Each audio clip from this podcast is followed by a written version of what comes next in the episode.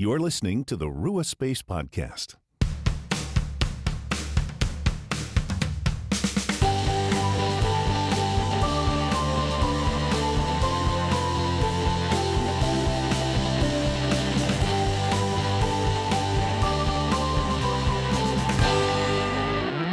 Hello, friends. Welcome to a new episode of the Ruach Space Podcast. I am Phil. And I am Erin, and we are so glad to have you here with us today, where we explore how we can make space for the Holy Spirit here in our everyday lives. And today's episode is the next installment of our current study, which is about the Lord's Prayer. So we've had two episodes already. Feel free to check them out if you haven't yet. Um, we have one that introduces the prayer, and then there's an episode out where we go into the first line of the prayer Our Father in heaven, hallowed be your name. And so today's episode is going to focus on the line Your kingdom come, your will be done on earth as it is in heaven. Yeah, and this is a really cool line. It really flows from the first episode, um, from the first line. So our episode came after the prayer, obviously. Right. So it flows from the first line of the prayer. But this idea of God's name being holy and we are god makes god's name holy and we are inviting god to do that through us. And of course the way that's carried out and is is in god's will being done. And so in the mm-hmm. first line we sort of praise god and there's a we went through kind of confession and restoration and now we're moving into submission that the prayer praises god and that praise puts us in our proper place of humility and submission before God, but not in a negative sense, like God doesn't care, you're a peasant, but No, as a in a- beloved child. Right, and an awareness that He's the Almighty God who created the universe. So Right. you, when you get that perspective and your heart now is in a posture to worship, now when we come to Him and we say, Your will be done, I think we have an awareness for starters that we are not the ones making the will be done and we are not the ones who have the proper understanding of the will. We're talking to the God of the universe. He has the plan. We now are praying, God, may your will be done.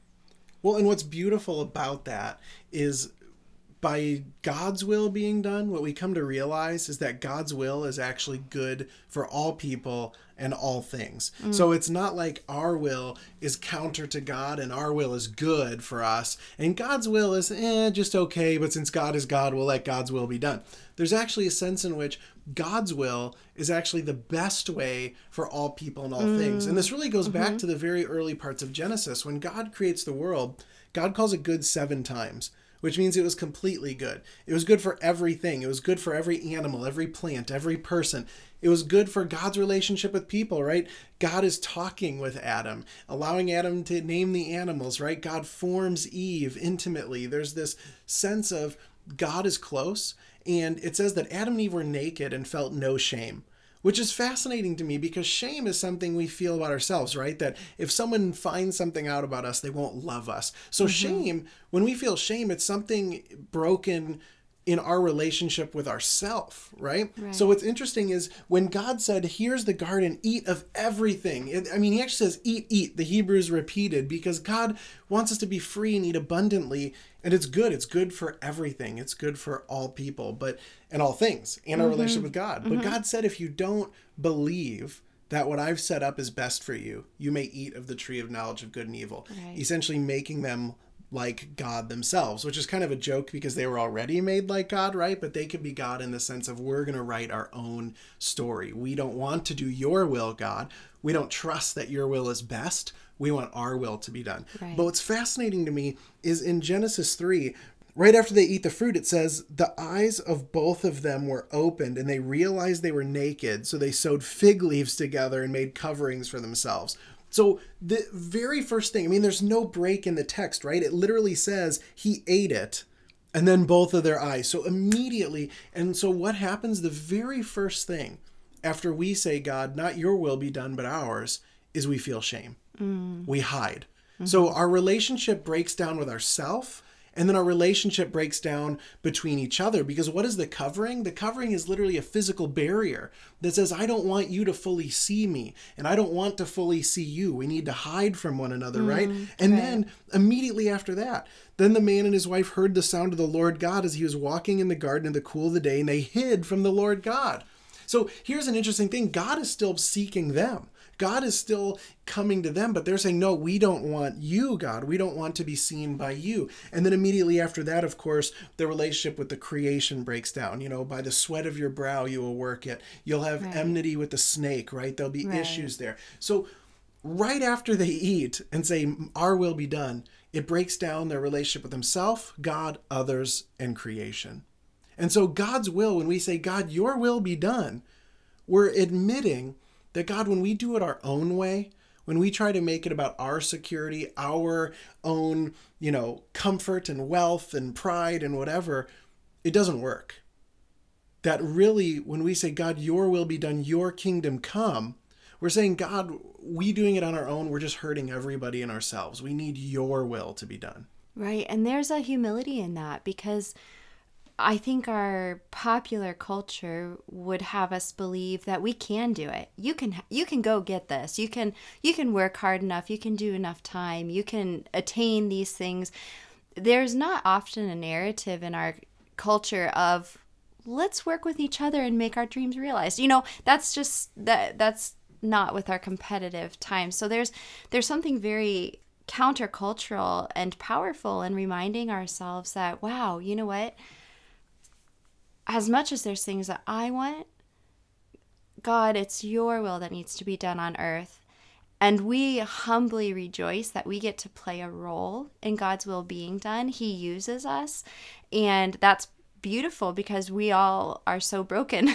um, there's nobody who's out there who's got it all together that God's like, hey, I'm using you because you've got your act together, right? Like throughout the Bible, we see it's not it's not the people who have it perfect who then are used by God. It's the people who have sins and addictions and blemishes and problems. God says, I'm going to use you. And that's that part of your story is going to be how you help heal this or minister here or you know, I'm going to use your brokenness to bring wholeness to this area, which is a thing of beauty that but it only comes through God's will being done. Because if it's our will done, we will naturally want to hide in shame, keep it to ourselves. I don't want people to know this part of my story because it's embarrassing or it makes me feel less than. Or um, so it's, you know, it really does start to psychologically shift where we are focusing and how we even interpret ourselves. That we have the the blessing, I guess I would say, of being able to be used for God's will to be done in the world. Well, there's a sense too. Of, I mean, and I like the word invited. So Mm-hmm. we like we can say used, but there's also a sense in which God invites us to join God in the work. It's not using like to our detriment, but Right, inviting us right. to join God in what God is doing. Beautiful, powerful thing. Right. Yes. But but what's hard about this is we all have a story. And often our story is shaped by well, our story shapes our ego, which is our internal sort of sense, often our false sense, of who we are and who we want to be. And of course, that's shaped by our childhood, by our time with our friends, even by our time as adults. And we have a perceived lack in some areas or a real lack. So maybe we were poor, maybe we were abused, maybe we didn't get the attention we wanted, maybe we weren't as successful as we wanted, or maybe we just perceive that we weren't those things, right? And so our ego now tells us, well, what you need to be full, what you need to be happy is a lot of money, or you need to be respected, or you need to be heard in this way. And it's not to say those things are bad, right? We all should be heard and we should be honored and respected, but it be it can become an unhealthy need that takes itself out in pornography, right? In anger, in addiction, mm-hmm. in unhealthy habits, in overworking, whatever it might be, where we believe our fulfillment will be found in that thing. And it makes sense because it comes from our personal narratives. But what Jesus does in the Sermon on the Mount, which is where the Lord's Prayer is located, is shifting where we find our fulfillment. Mm-hmm. So Jesus says it's the the meek who are blessed, the poor in spirit, those who seek after righteousness, right? In the beatitudes. Jesus says God wishes to provide for you that you don't need to be anxious about tomorrow. You don't need to worry. You don't need to get revenge on your enemies. You don't need to seek sexual fulfillment in an unhealthy way. He says seek first God's kingdom and righteousness and it'll be provided to you. Mm-hmm. See, that's the amazing thing. We think we need to chase after our will being and God is just saying, when you can submit to God's will being done, all those holes in your soul, in your life, in your story, None of the things of the world can fulfill that. That's why we're forever chasing them, no matter how much money we get, no matter how much we drink, no matter how much we eat, no matter how many partners we have, whatever it is, we don't find it. And God is saying it's because I desire, my will is for you and for the wholeness of you as a person, but then also in your wholeness being met it's never at the detriment of someone else. See, that's what's beautiful about God's kingdom coming, God's will being done, is fundamentally we learn in the prophets it's about justice right mm-hmm. it's about as as we learn in paul and in jesus the reconciliation of all things that god's will being done in our life will never hurt the environment right. or the creation or somebody else in another country or a, a relationship in our life. Right. Yeah, I was reading um, a book called For the Love by Jen Hatmaker, and she, I thought, had this beautiful analogy um, along the lines of what you're saying, where she said, one of the traps we fall into, especially in our first world culture in America, is there's things we are told, even in the Christian church, we are told are are signs that God is approving of us, right? So we might um, it's not uncommon to hear like, "Hey, if you're faithful, God's gonna make you financially secure." Like that's that's something you've got coming for you because God loves you, or you know, God will God will heal you because you are faithful. Right? There's there's some things that we have put onto ourselves as a sign of God's will being done, and uh, what Jen Hatmaker cautions us to do is to remember that God's will is going to be as beautiful for us in America and as true as it will be for a Haitian mom who is a single mom in a third world country. And I thought that was a beautiful lens to remember because there are these lies that we're telling ourselves in the church um, where we say, wow, you know what? I'm struggling financially right now. God must not be approving of me, or I'm, str- you know, He's teaching me something, and that's why I'm struggling in this. Or, wow, you know what? I'm struggling with this addiction, and I, it's clearly I'm not faithful enough. And we're, we're shaming ourselves for not living up to and measuring up to what we're perceiving God's will to be. But the truth is that God's ultimate will in the world, what he what he talks about in scripture is universal. So God's will and what he cares of and signs that it's working well are the same as our friends in Africa. It, it's going to have the same fruit there. It's going to have the same fruit in a third world country as in a first world country, as in a second world country, right? So um, I guess that's one thing I would challenge us with is as we're reflecting on God's will, to really consider do I perceive God's will as something that would only benefit someone in my circumstances, which not that those are bad things, but I think we've we have we have elevated some characteristics of God's blessings and said these are significant for followers in a way that's not actually necessarily true as you see in scriptures. Well, that's kind of part of that reorientation, right? The idea that what we sometimes think is best for us isn't really. Mm-hmm. I mean, it's mm-hmm. kind of like with our kids, right? Like they're at the store and they want to buy this toy and they want to buy that toy. And you know, like we do an allowance or they have birthday money or something.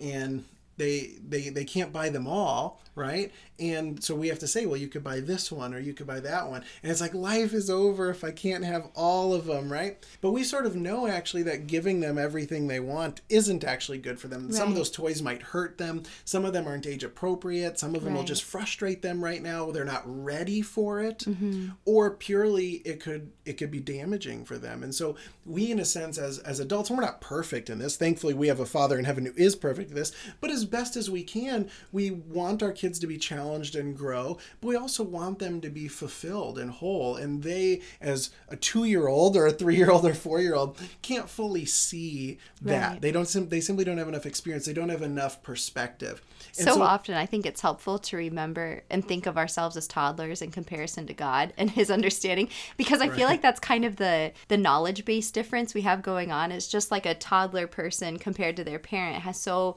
so much of a lesser understanding of how the world works.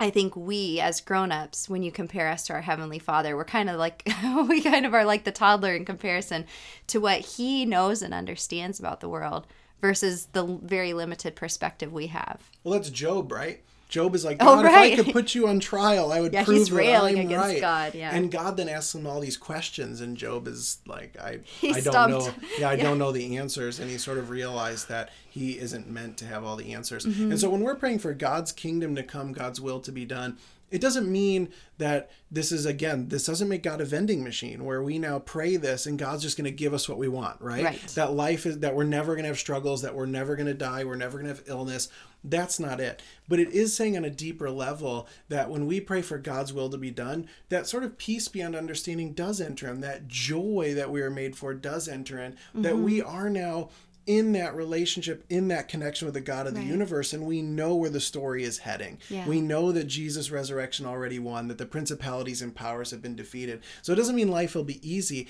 but it is, in a sense, inviting God's kingdom that is good for everyone. And we know that within that, Mm-hmm. God knows what we need, and God will never forsake us or abandon us. Right. Well, and we do have that assurance in Scripture. And I think, too, this is another place where um, we need to remember and challenge ourselves to keep a perspective beyond ourselves. Because when this line comes up in the prayer, uh, hallowed be your name, your kingdom come, your will be done on earth as it is in heaven.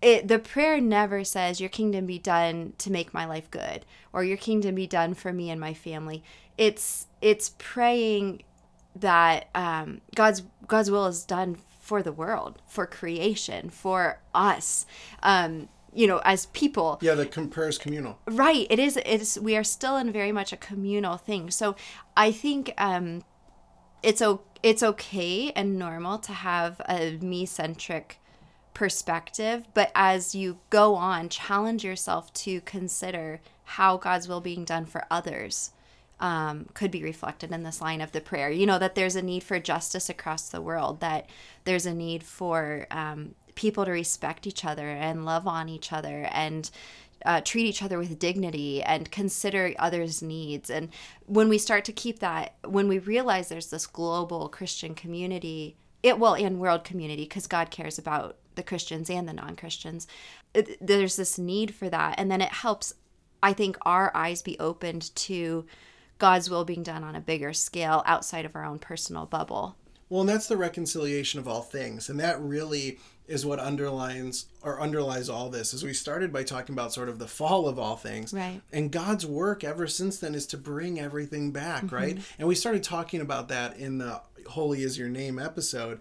That really what this is about is God desires for all things to be restored. So for God's kingdom to come, we're saying God may may all things be put to how you desire them to be because that's the goodness of all things. So Mm. When we pray this, there's a sense in which when we take time afterwards to reflect on it, as we open to God, we're saying, God, may I be one of those reconciling forces in the world. This isn't about my comfort, but God, may I be one through whom your will is done, which means justice, peace, reconciliation, redemption, forgiveness, love. You know, mm-hmm. we're we're asking not just God generally may it be done, but God, I as me am praying this, may it be done through me. Mm. Which is again why it's a risky prayer because in, you're asking God to do something and it may not look like what you desire it to look like. Well, and there's a very real chance that as we pray for God's will to be done, that He opens our eyes to an area of our lives that we could be active and working towards His will being done. And that will probably be a challenge, right? It's not necessarily a time in your prayer where God will pat you on the back and say, You did my will and keep going strong. Although you might be doing His will and He may encourage you to keep going strong. Um, but I think a lot of times this is a time in the prayer where uh, where we can be made aware of something happening, um, whether it's in the world or in our local community or in our very own home, where there's a need for that reconciliation and we can play a part in it. And that then becomes our our sacrifice in order that God's will be done. Right. And and as we've sort of journeyed in this and as I've sort of taken on this prayer as central to my own life, it sort of hit me in my own time of prayer and meditation and silence that as I pray God your will be done, there are parts of me that resist even Yeah. as I'm saying it. And I've come to realize how incapable I am like of my own power to really turn it all over. When I Mm-hmm. say God, your will be done, I mean that's sort of become my breath prayer, which we'll talk about in another episode. I might have mentioned that before, but this God, your will be done. But as I say it, it's sort of like the feeling of the Holy is Your Name episode, where my very saying it opens up to me how little I am capable of, or and and how f- short I am falling. And some might think, "Wow, well that's guilty, that's depressing." but no, it's actually it's encouraging again because in my realization of how unable I am to do it, this is where the prayer flips over sort of onto the other side and we remind us we are God's the very first word of the prayer is our Father. So the invitation is to say God loves us as children, which means that in my own recognition of falling short, the very next response is God's grace to say mm-hmm. that isn't meant to depress you or discourage you. It's meant to encourage you that I have invited, despite that, mm-hmm. because of that, for my will to be done through you. So it's actually an encouragement to say, God, more of you, less of me. Mm-hmm. and not in a negative way, but in a, wow, the God of the universe loves me and cares for me as an individual. And the more I recognize my sinfulness, my inability to do God's will, the more grace abounds, right? As Paul says, which is then beautiful. The more we realize how amazing this grace is, how much God really does love us, and how beautiful this invitation is. You know, I was reading Tozer, the A.W. Tozer, the other day, and he was talking about how when the Israelites were in the desert and some of them were being bitten by snakes, God told Moses to put, you know, a, a snake on, on the stick and hold it. And when any, whenever someone gazed upon it, they would be healed. And in the gospel, we're told, Jesus says, likewise, the Son of Man, you know, Jesus himself must be lifted up. And so we think about that and we say, well, what, what, what does that mean, right? But there's a sense then in which Jesus is equating himself with like that snake put up on the pole that when you mm. gaze upon it, the very act of turning your face toward it and gazing upon it is then what God accepts as the invitation to act as a healer. And mm. Jesus saying, I also must be lifted up. And so there's a sense then in which what our invitation then is just to gaze upon Jesus with our mm. heart, Tozer would say, right? With our mind, with our life, with our spirit, with all of it. And that act of gazing or turning toward is what opens the healing. So we're not earning it, we're not worthy of it. In fact, our learning our own inability to actually turn our will over to God opens us to say, God, all I can do is gaze upon you. And it's almost as if God is saying, that's enough. Yeah, that's all he needs from us. Right, is praying, Lord, your kingdom come, your will be done. I don't know how to do it. On many days, I actively work against it because of my own ego and pride and selfish desires, my misunderstanding of what'll make me happy. Even our insecurity. Exactly, works against it. But God, I desire your will to be done. Now, this isn't a call to laziness to say, well, I'm just too far gone, so I'm going to stay in my addiction No. or sin. But because, again, that's what Paul says, right? Well, if grace abounds, should we just sin? No, by no means. But there's a recognition of it and an invitation then to gaze upon mm-hmm. God. So I, I love this prayer by Thomas Merton. So it says, My Lord God, I have no idea where I am going. I do not see the road ahead of me. I cannot know for certain where it will end, nor do I really know myself. And the fact that I think I am following your will does not mean I am actually doing so. So right there he says, even though I think I'm following your doesn't will doesn't mean I do so, but I believe that the desire to please you does in fact please you. And I hope I have done that. I have that desire in all that I am doing. And I hope I will never do anything apart from that desire. And I know that if I do this, you will lead me by the right road, though I may know nothing about it. Therefore, I will trust you always. Um, though I may seem to be lost and in the shadow of death, I will not fear, for you are ever with me, and you will never leave me to face my perils alone. Amen. Right? So I love that he's saying, I desire, this is a God, your kingdom come, your will be done. But I don't know that I'm doing it. I may be going the wrong way. But my desire, my prayer for your will to be done pleases you. Mm-hmm. And that's again, that's spiritual disciplines, right? This isn't a this isn't a formula. It's not a special like a special, you know, insider information that You're we're not doing. earning something Right. by doing them or practicing them. It is that process of gazing upon Jesus and saying, Lord, I don't even know what it asks for your will to be done.